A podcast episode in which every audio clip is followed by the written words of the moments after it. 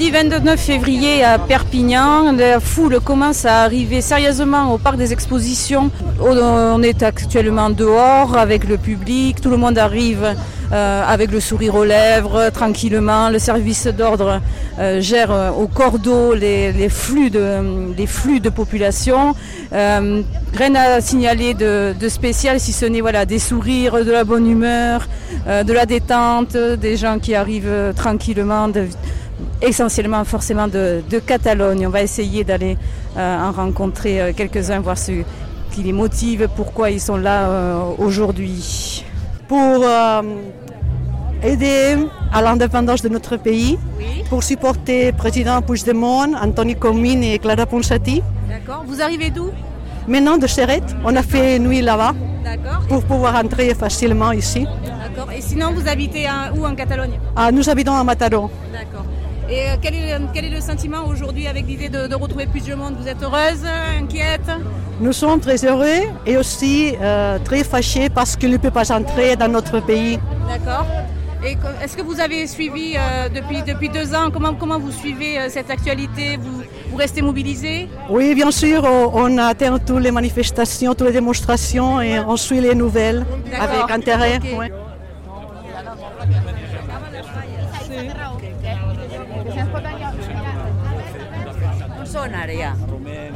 Oui, oui, oui. Nous, nous sommes de, de la Catalogne. Euh, nous sommes venus de Mollet del Vallès et de Cardedeu. Et nous avons sorti ce matin de, de, de, notre maison et sommes arrivés ici parce que nous voulons que, euh, que les, les, les, pays où nous habitons euh, comprennent que nous seulement voulons voter pour savoir si les gens qui vivent à la Catalogne veulent être en République ou non. D'accord. Ça a été difficile de venir jusqu'à Perpignan depuis, depuis euh, la Catalogne Il y avait des contrôles C'était Non, il a, oui, il, a, il y a un problème à la sortie d'Espagne avec la gendarmerie espagnole et après un peu plus de 7 ou 8 km avec la gendarmerie française. Oui, mais après, nous, quand nous sommes arrivés ici, très bien. Et aujourd'hui, c'est un grand jour? C'est un grand jour pour tout le monde qui vient qui est ici. Qu'est-ce que vous attendez de, de ce meeting? Euh, J'attends qu'on qu écoute à tout ce monde qui, qui est ici.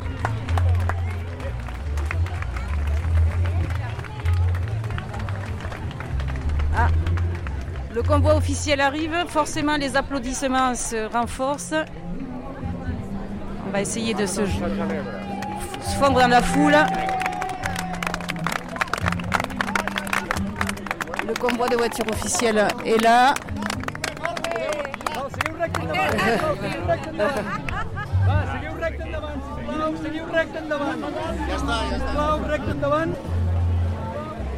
Les bénévoles demandent aux gens de, partir, d'éviter les attroupements. Quelques irréductibles restent.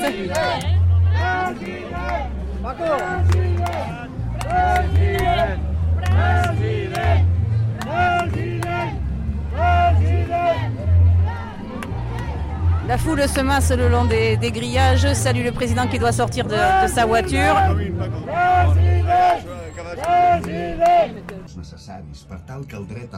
Il est presque une heure, le show n'a toujours pas commencé. Une petite vidéo fait patienter la, la foule. del poble no es pugui ofegar mai més en nom de cap article de cap Constitució, vingut de temps molt foscos. El Consell per la República és la primera pedra d'un nou estat independent d'Europa, Catalunya. Alors que les bus restent coincés à la frontière, les chiffres de fréquentation battent déjà tous les records. Les organisateurs annoncent jusqu'à 150 000 personnes. Gent som aquí? Fem apostes! 50.000? 60.000? Més! 70.000?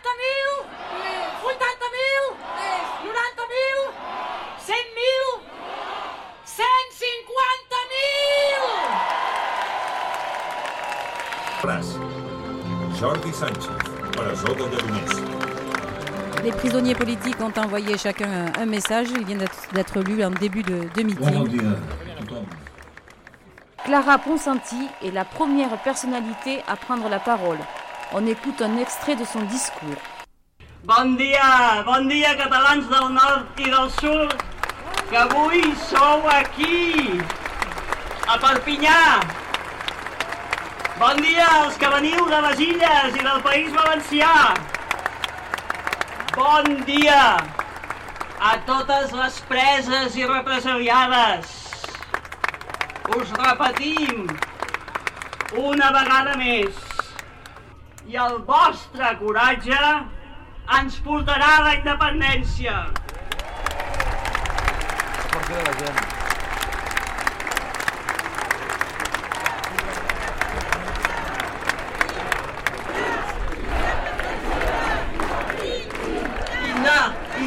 independència! Tenim, tenim molta feina! Tenim molta feina! Si quan nosaltres tornem a casa, Catalunya encara no fos independent, haurem tornat, però no serem lliures. Som a l'exili perquè va... no som a l'exili, no som a l'exili pel que vam fer o pel que diuen que vam fer. Som a l'exili perquè som independentistes.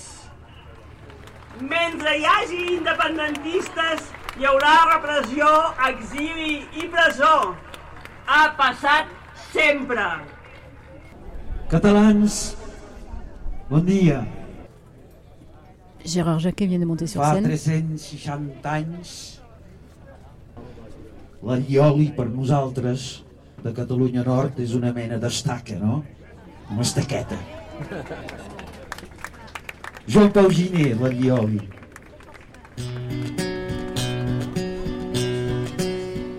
I si us ve de gust de cantar la tornada, cap problema, és molt fàcil.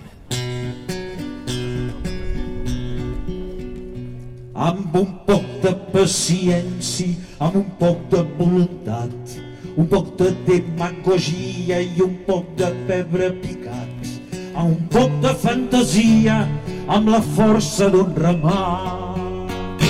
Muntarà, muntarà, l'anyoli, l'anyoli, muntarà, muntarà, l'anyoli, muntarà. amb el que sabem d'escola i amb el que s'hem descuidat, amb els somnis de pressola i amb la puta realitat, amb un cop de Coca-Cola, amb prou ciment armat. Muntarà, muntarà, la lloli, la lloli, muntarà, muntarà, la lloli, muntarà. amb guitarres matineres per un cant recuperat, amb idees camineres i espectacles de mercat, amb eixirments i costelles intel·lectuals pesats. Muntarà, muntarà, la lloli, la lloli, muntarà, muntarà, la lloli, muntarà. caparrutxos per la sang i garrotes pels obriers, tant de contes despassats i que encara es porten bé, amb el sap que sempre guanya i el diumenge fer el tiercer. Muntarà, muntarà, la lloli, la lloli, muntarà, muntarà, la lloli, muntarà. amb el vi que sabem pas i cançons que venen bé amb atrapalls desgraciats i jocs per res una cultura pel cap i els peus i del barber.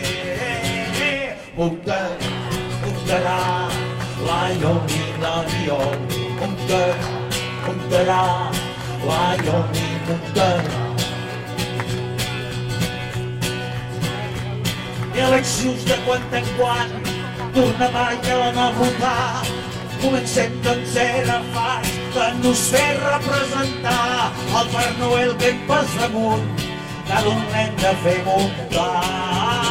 Tots muntar, muntarà, la la lloli, muntarà, muntarà, la lloli, muntarà, muntarà, muntarà, la la lloli, muntarà, muntarà, la lloli,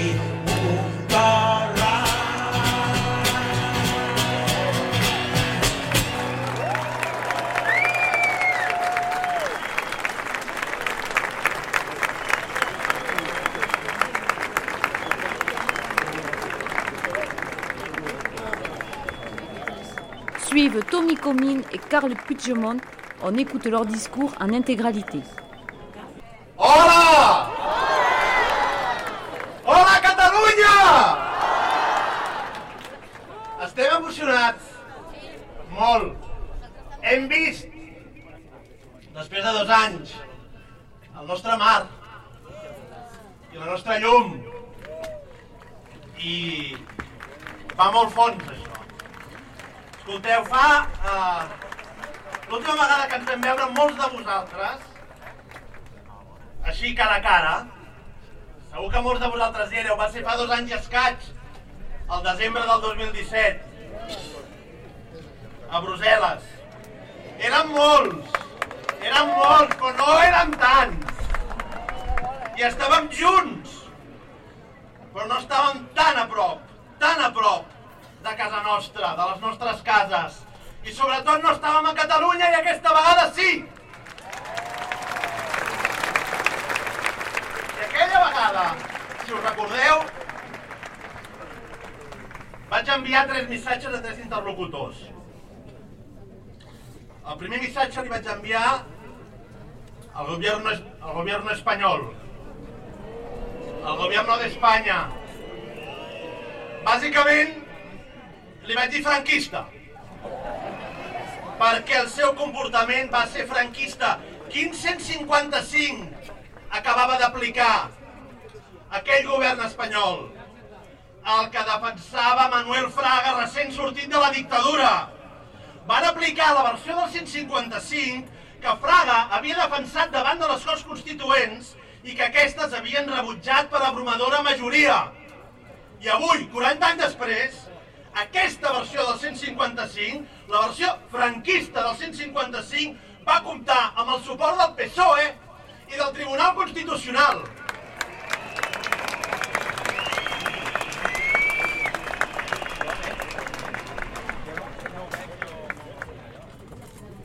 L'any 77 Fraga va perdre. Però 40 anys després, a la tardor del 2017, va guanyar la partida. Per això estem aquí. Perquè no volem saber res d'un estat que en comptes d'avançar cap a la democràcia, que en comptes d'avançar cap a l'estat de dret, que en comptes d'avançar cap al que és els valors europeus, en 40 anys només ha estat capaç d'anar enrere, com els crancs. I al govern espanyol encara li vaig dir una altra cosa fa dos anys. Li vaig dir que tenia por dels jutges belgues. I avui em torno a dirigir al govern espanyol, que vull pensar que no és franquista. I li pregunto, al govern espanyol li pregunto, què tal els jutges belgues? Què tal? Què tal els jutges alemanys? Com ho portem? I els escocesos? Què tal els jutges del Tribunal de Justícia de la Unió Europea de Luxemburg? Què tal?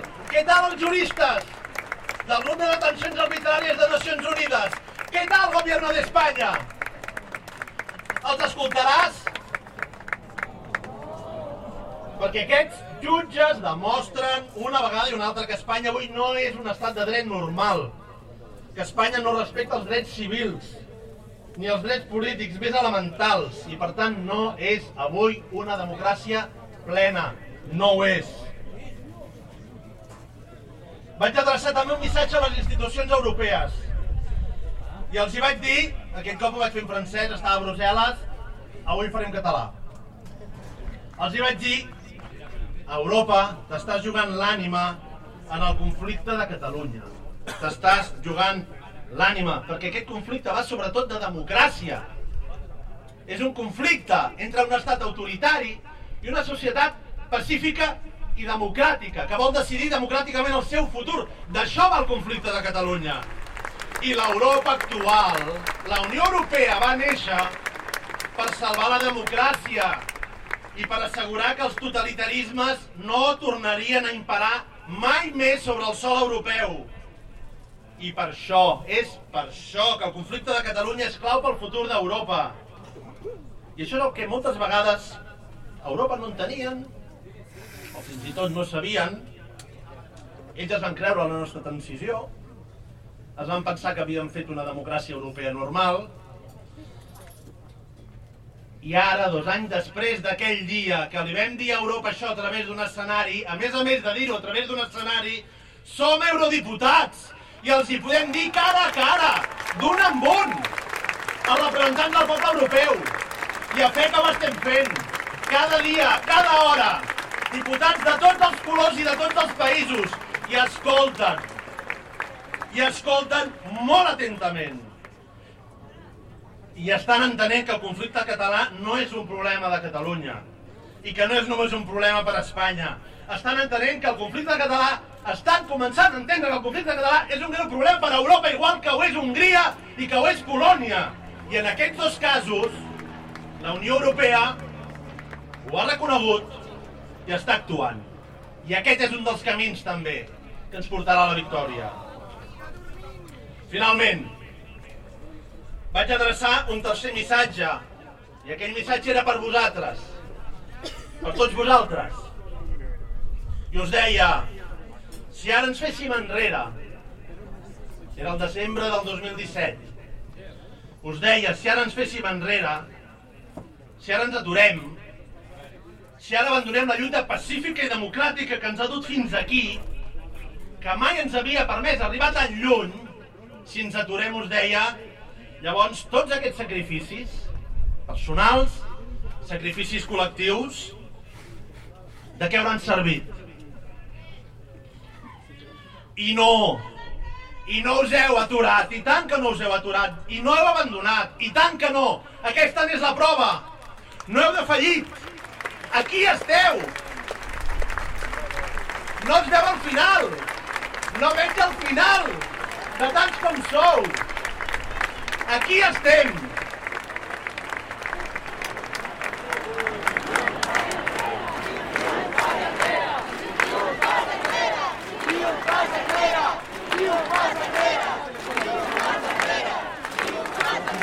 Espanyol mai ha hagut de sentir la nostra veu de tan a prop. L'estan sentint ara mateix, l'estan sentint, perquè nosaltres tampoc ens hem rendit. Els de l'exili, els presos, aquí ningú s'ha rendit. És més, és el contrari. Després de dos anys d'exili de presó, encara som més forts i encara som més valents. Creieu-me, ho dic pels companys, no ho dic per mi, ho dic pels companys. Més forts, les companyes, i més valents que fa dos anys. I per això, sí, és veritat, volem ser nosaltres un motiu d'esperança. Els exiliats volem ser un motiu d'esperança per tots vosaltres, perquè, ho ha dit molt bé la consellera Ponsatí, l'estimada Clara, vosaltres sou la nostra esperança i nosaltres volem ser la vostra.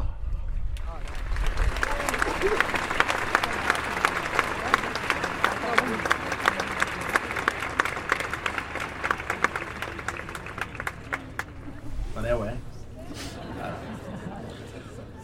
Escolteu, aquí estem per fer una cosa molt senzilla, que és defensar el nostre dret a l'autodeterminació. Un dret que ja està exercit. Ja el vam exercir. L'1 d'octubre aquest dret va quedar exercit per sempre més, fins que decidim el contrari. I de quina manera el vam exercir? És un dret que vosaltres, amb els vostres propis cossos, pacíficament, veu salvar aquell dia. I ara lluitem perquè aquest dret i el mandat que se'n deriva, que ja ha estat exercit, sigui respectat. Però, un últim missatge, me l'heu sentit moltes vegades, i no volia marxar sense dir-lo, perquè crec que hem de dir les veritats més boniques, les més emocionants, però també hem de dir les veritats més incòmodes. Si no, no guanyarem. Ens hem de dir totes les veritats. I us dic que el respecte d'aquest dret, per desgràcia, per desgràcia, no el guanyarem només a les urnes, que també l'hem de guanyar a les urnes. Però no el podem guanyar només a les urnes. Ja hem vist com actua l'estat espanyol. No el guanyarem només anant a votar, que ho hem de fer. Sempre. No el guanyarem sent molts més, que hem de ser molts més. Però no el guanyarem només fent això. Haurem de fer més coses. Pacíficament. Democràticament. Però haurem de fer més coses. Per guanyar del tot caldran més accions, més compromisos i més sacrificis. Sempre des de la lluita democràtica, sempre des de la lluita no violenta, per descomptat. sempre pacíficament. I tot això s'ha de fer bé. I tot això s'ha de preparar. Preparem-nos. No s'improvisa. No es fan tres dies. Necessitem unes condicions perquè aquesta confrontació surti bé. Creem aquestes condicions. I per tant, acabo amb això. Assumim si de, si de veritat volem ser lliures, hem d'assumir el preu de la nostra llibertat.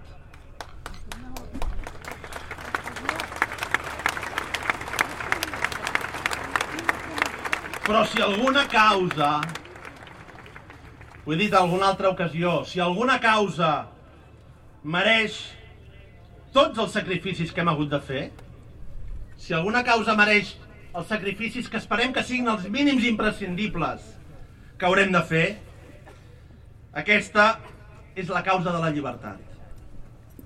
I ho va dir el president Companys fa molts anys i avui torna a ser cert. La causa de la llibertat i la causa de Catalunya avui són una sola i mateixa causa. Visca Catalunya! Visca la llibertat! I com diu la cançó, que els déus us guardin el camí. Una abraçada.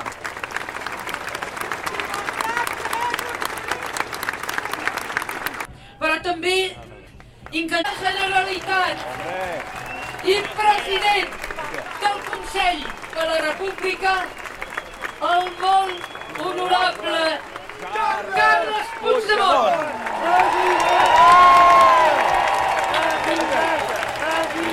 Bravo! President! President!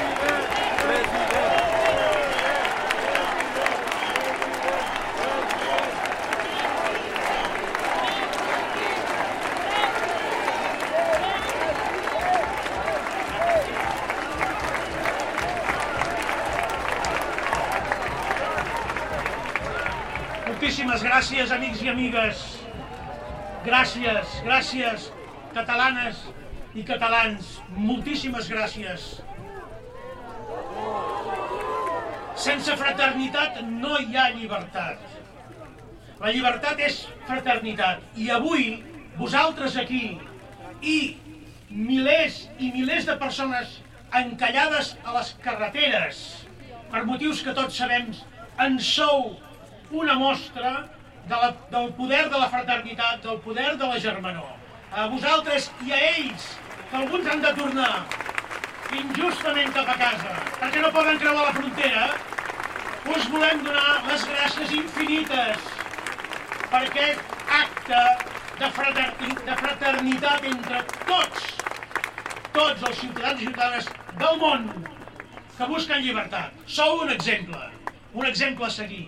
Gràcies per arribar fins aquí, els que fem possible aquest acte, la gent de la Catalunya Nord, els companys electes de la Catalunya Nord, que aquí en tenim una representació que ens han defensat sempre.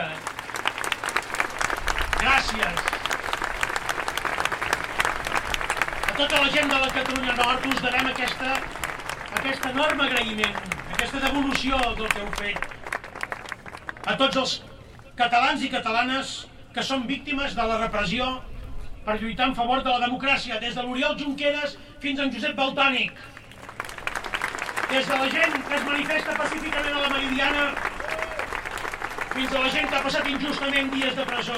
A tots ells també els devem aquesta fraternitat i aquesta generositat. També tots aquells pobles germans que lluiten per la seva llibertat, pobles que coneixem bé, que estimem molt, aquí hi ha una representació d'Escala Ria, pobles que sempre han estat al nostre costat, que saben que també nosaltres som al seu costat.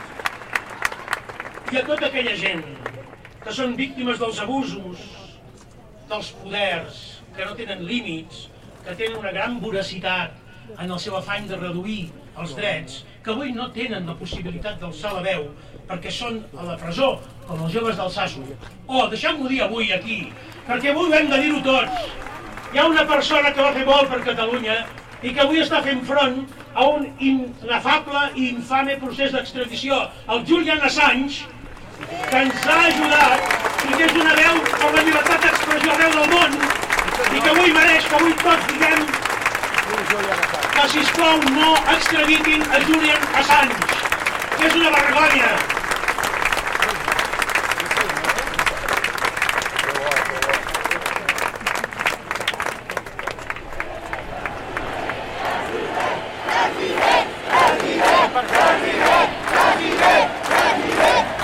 amics i amigues. Ha dit abans la Clara, ho ha dit en Toni, ells en són testimonis, ha dit en Lluís, tots els testimonis que han posat veu en aquests vídeos que ens han portat la veu de les víctimes de la repressió. Sabem que la llibertat, la independència política no és un objectiu fàcil. És que no ho ha estat mai ni ho hem dit mai, i ho hem sabut sempre. I el valor que té que ens hàgim decidit de ser independents és que érem conscients d'aquestes dificultats i que tanmateix hem vist que per generositat amb les generacions futures havíem de passar per aquestes grans dificultats que posessin en perill la nostra llibertat. I ho sabíem, perquè portem escrita a la pell, tots vosaltres, tots nosaltres, portem escrita a la pell les persecucions que han patit una generació rere l'altra de catalans. I per això avui som aquí, d'en peus, no ajonellats, amb la vostra voluntat i la nostra voluntat ferma de llibertat, que no és només una esperança, que ho és, sinó que és un esperit, i és més que això, és un compromís, un compromís de lluita insubornable a la defensa d'una forma de vida col·lectiva, la que hem triat de viure, que és allò que fan els pobles que volen viure el seu futur en llibertat, decidir ells mateixos quina mena de societat i quina mena de vida en comú volem decidir per tots nosaltres. Una forma que portem al cor, però que hem anat cultivant a través de les generacions. Com a poble que vol fermament ser lliure i que s'ha posat a caminar des de fa anys, ho sabem i sobretot ho saben, ja no ens aturarem. Ja no ens aturarem i ja no ens aturaran. Per tant, no hem d'esperar temps millors, perquè els temps millors ja els tenim aquí i són entre vosaltres i són amb tanta gent que ara mateix està fent el camí de retorn cap a les Terres de l'Ebre que hauria volgut venir aquí, o és a la gent que és a la presó, o és a la gent que d'aquí pocs dies haurà d'anar segurament a declarar davant d'un d'aquests jutges que s'han posat a la cua de voluntaris per aplicar aquell a por ellos que algun dia els hi va ordenar el rei d'Espanya.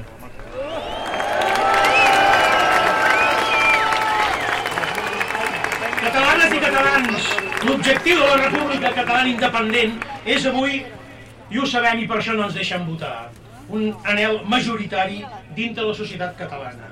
Perquè sabem, i aquest és el seu fracàs, sabem que és l'única garantia, una república catalana independent, és l'única garantia, i ho sabem, perquè ja portem més de 40 anys d'aquesta experiència, que pugui posar fi, d'una vegada per totes, a un règim monàrquic que és hereu directe del franquisme. Un règim injust que té al·lèrgia a la catalanitat. Hi havia altres maneres de fer-ho possible, és cert. I deixeu-me que faci un homenatge a tota aquella generació de polítics d'un signe i d'un altre que durant aquests 40 anys ho han intentat perquè ho havien de fer.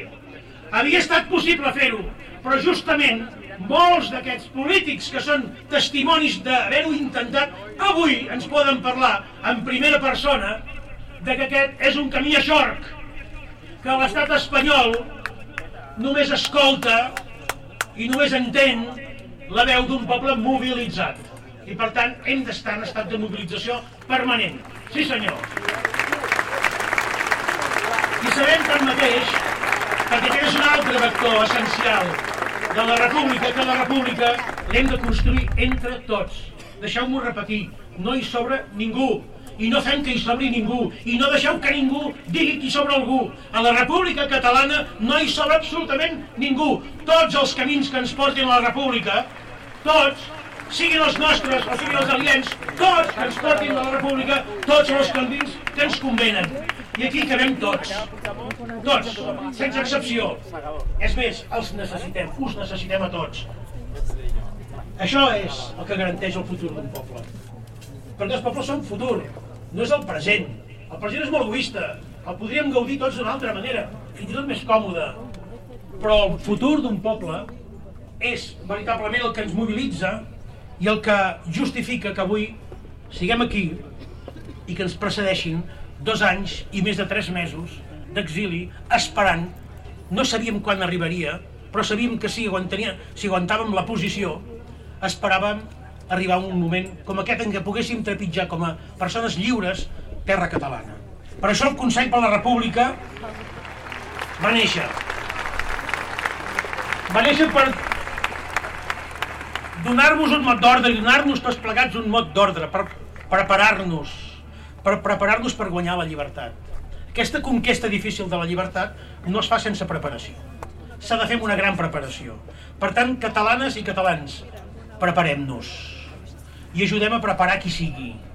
Preparem-nos fort perquè tenim molta feina al davant i no la podem ajornar. Ens hem de preparar coordinant les nostres accions. N'hi ha moltes i totes són bones. Ens hem de coordinar millor. Ens hem de preparar organitzant-nos arreu del territori, amb una xarxa territorial que efectivament controli el territori. Ens hem de preparar combatent la repressió de l'Estat a partir d'aquesta xarxa cívica, pacífica, democràtica a l'entorn dels Consells Locals per la República. Ens hem de preparar rebutjant el règim monàrquic nascut al franquisme i ens hem de preparar rebutjant els negocis abusius d'aquest estat repressor. Hem preparat i hem guanyat un referèndum. Ja ho hem fet, això. Ja sabeu on ens porta la preparació i la feina coordinada i la unitat a guanyar. Vam preparar un referèndum i el vam guanyar. I el vam guanyar perquè el vam preparar. Per tant, totes les victòries futures només es poden aconseguir si fem cas d'aquest mot d'ordre que ens hem de donar entre tots. Preparem-nos. Preparem-nos perquè tenim feina i la volem fer. Ara hem de preparar amb la mateixa fermesa i convicció, doncs, amb què vam fer el referèndum i el vam guanyar, la lluita definitiva. Superant errors i vencent dubtes i febleses. Fem xarxa.